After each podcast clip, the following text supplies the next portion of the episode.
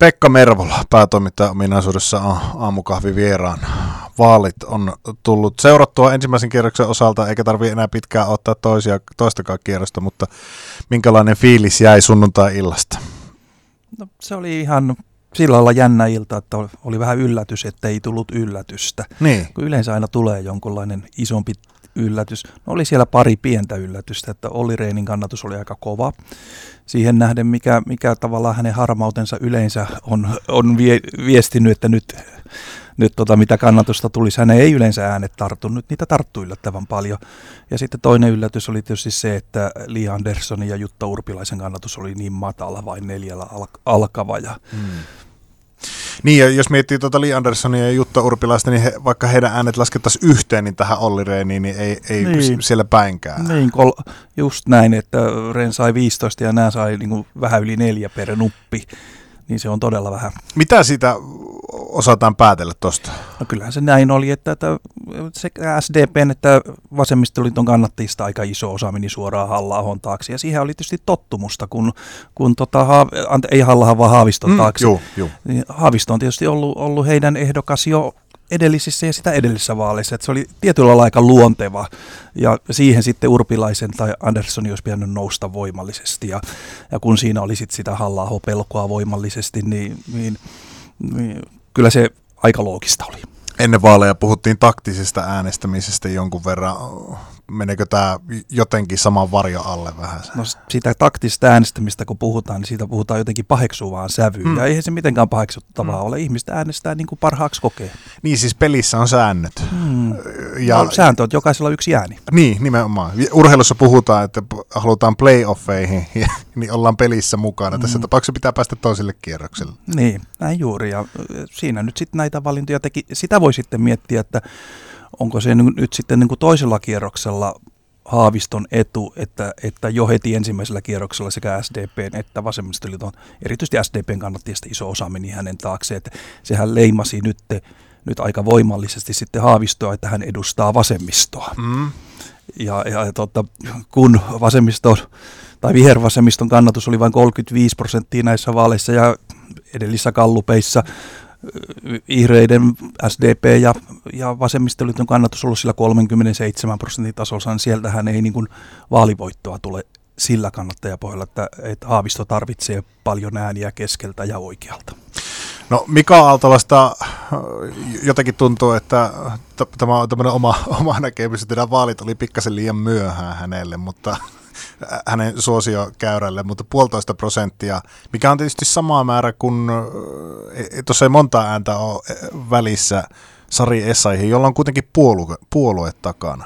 Niin, mutta ehkä Aaltolla osalta hän musta ehkä sanoi ihan fiksusti, että hän pääsi mukaan vaalikeskusteluihin. No tuota, Alexander Stubb, Pekka Haavisto toisella kierroksella. Öö,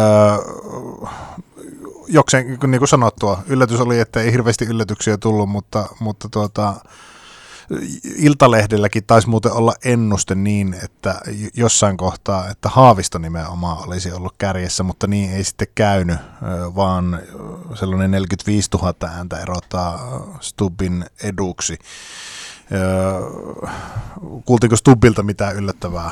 No ei ainakaan itse kuulun niitä, mitä pystyin seuraamaan hänen, hänen sanomisia, että, että varmasti hän niin tässä kun on kampanjinkin aikana koko ajan pidätellyt, että ei lähde liian vauhdikkaasti liikkeelle ja, ja pysyy val, valtiomiesmäisen näköisenä ja oloisena. Pitääkö siinä olla ennakkosuosikkina vähän niin kuin sillä tavalla vahtia, että ei vammokaan mitään? No varmaan tämä koskee kaikkia kärkiehdokkaita, mutta tietenkin kun Stuppi oli vähän ennakkosuosikki ensimmäiselle kierrokselle ja on nyt sitten aika paljon ennakkosuosikki toiselle kierrokselle, niin, niin kyllähän se laittaa tasottumaan. Ja tietenkin niin, että molemmat ehdokkaat nyt toisella kierroksella on aika voimakkaasti hakeutunut kohti keskustaa ja hakeutuu kohti mm. keskustaa. Näin he oli jo vaalikoneen vastauksessa. Jos katsoo, katsoo Haaviston tai Stuppin vaalikoneen vastauksia, ne on hyvin lähellä poliittista keskustaa.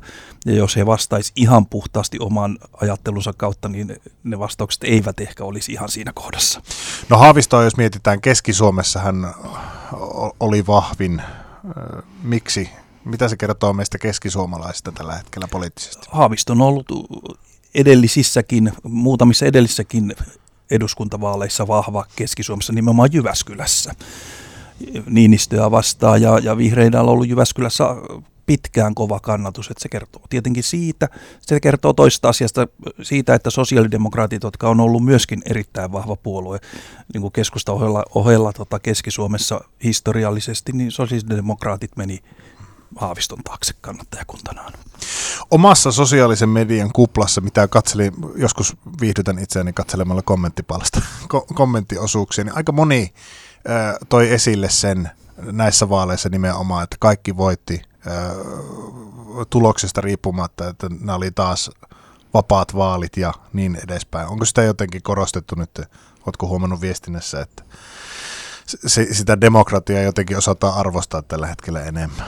No ehkä sitä nyt osataan arvostaa, kun tuossa naapurissa sitä ei sillä lailla ole ja, ja sitä Ukrainan sotaakin käydään käydään ja, ja demokratiasta puhutaan paljon, mutta se mikä tässä oli ehkä, ehkä sellaista voittajaa oli se, että olihan presidenttiehdokkaiden vaalikamppailu niin kuin keskustelulta aika laadukasta ja todennäköisesti myöskin toisen kierroksen keskustelu aika laadukasta, että se tuskin tulee ole, olemaan loka- tai repivää kampanjointia. Kanssani täällä on Pekka Mervola keskustelemassa vaaleista. Eilen äh, päädyttiin siis siihen tilanteeseen, että Alexander Stubb ja Pekka Haavisto kohtaavat toisella kierroksella presidentin vaaleissa. Valta vaihtuu. Ensimmäinen kolmatta taisi olla päivä, kun sitten tehdään vakuutus siitä, että miten luvataan tasavallan presidentin toimea hoitaa, hoitaa jompikumpi heistä sen tekee.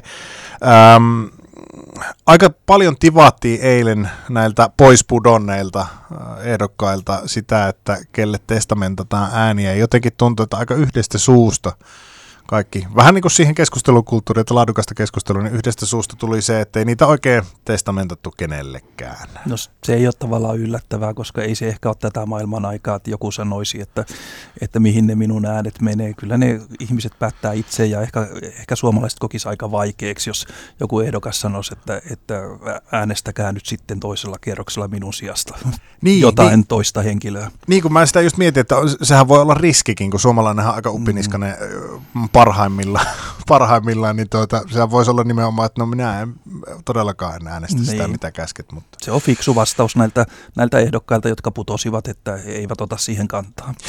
Ainut oikeastaan, mikä jäi mieleen, saattaa olla, että siellä oli muitakin, mutta se jäi mieleen, Lee Anderson, kun monet oli hyvin sovittelevia, että ei kyse vastakkainasettelusta ja niin edespäin, mutta Lee Anderson jotenkin vaati tosi aktiivisesti sitä, että pitäisi saada ne erot näkyviin, mikä tietysti kuvittelisi, että loogista, jos pitää jonkunlainen äänestyspäätös tehdä. Niin, ja tietenkin se tavallaan vasemmistopuolueen puheenjohtajalle aivan ymmärrettävä kommentti, että hänen näkökulmastaan näin pitäisikin saada erot esille, mutta, mutta ehkä tässä kuitenkin käy juuri toisinpäin tai on käynyt toisinpäin, että kyllähän nämä ehdokkaat pyrkii olemaan siellä mahdollisimman keskellä ja, ja sopimaan mahdollisimman monelle äänestäjälle, että eivät halua asettua kumpaakaan laitaa, ei Stup halua olla oikeassa laidassa eikä Haavisto halua olla vasemmassa vasemmassa. Haavisto ei varmaan henkilönäkään ole ihan vasemmassa laidassa, on vihreiden, vihreiden tietynlaista keskilinjaa tai, tai jossain vaiheessa ollut myöskin oikealta puolta sitä, mutta asettuu nyt tavallaan sitten niin jo edustaa vasemmistoa Suomessa tässä tilanteessa. No jos luonnehtisit jotenkin tämmöisinä henkilöinä Alexander Stubb, Pekka Haavisto, minkälaiset ehdokkaat on nyt ehdolla toisella kerroksella presidentiksi? Ne on kohtuullisen kokeneita molemmat ja, ja molemmat varmasti tehtävästä selviää. Kummassakin varmaan osa äänestäjästä miettii, että on joitain piirteitä, jotka, jotka vähän arveluttaa ja, ja ehkä vähän, vähän vieroksuttaakin, mutta, mutta Niinhän se aina on, kun tulee uusi presidentti, niin aluksi vähän tuntuu oudolta, että pärjääkö hän, mutta melko varmasti kumpitkin näistä pärjää. Niin jotenkin tuntuu, että kovasti mietitään, että ei ole Saulin, tai tämmöisiä kun tulee, että ei ole Sauli Niinistön korvaaja, tai että ei ole niihin kenkiin täyttäjä ja niin edespäin, mutta... Ei, ei ollut se eikä Koivistonkaan korvaaja. ju, ju, just tätä mietin, onneksi sanoit sen, sanoit sen puolesta. Tuota, no nyt kaksi viikkoa on se aika. Yli huomenna alkaa ennakkoäänestys, äänestys, mutta tuota, pystyykö tässä vaakakuppi kuinka paljon heilahtelemaan todellisuudessa tämän kahden viikon aikana? Voi se, liikkua, voi se liikkua ja voi se yllättävästikin liikkua. Se on täysin mahdollista. Tietenkin on niin, että Stuppi on ennakkosuosikki ja, ja Haavisto haastaja tässä asetelmassa. Toisaalta Haavistolla on kerättyä kannatusta edellisistä ja sitä edellisistä presidentin vaaleista kohtuullisesti, että, että siellä on niin tiettyä pohjaa. Mm, ihmiset miettii hetken aikaa, mutta huomenna jo annetaan ääniä ja, ja sitä kautta ne sitten on niin kuin annettu ja kirjoissa. Kalluppeja tulee varmasti tämän viikon lopulla ensi viikon alussa, jotka kertoo asetelmasta totta kai siinä voi tapahtua yllätyksiä, mutta ehkä todennäköistä on se, että, että, että todennäköisimmät vaihtoehdot toteutuu. Mm. Eli, eli ennakkosuosikki voi olla vahvoilla ja haasta ja saattaa päästä aika lähelle.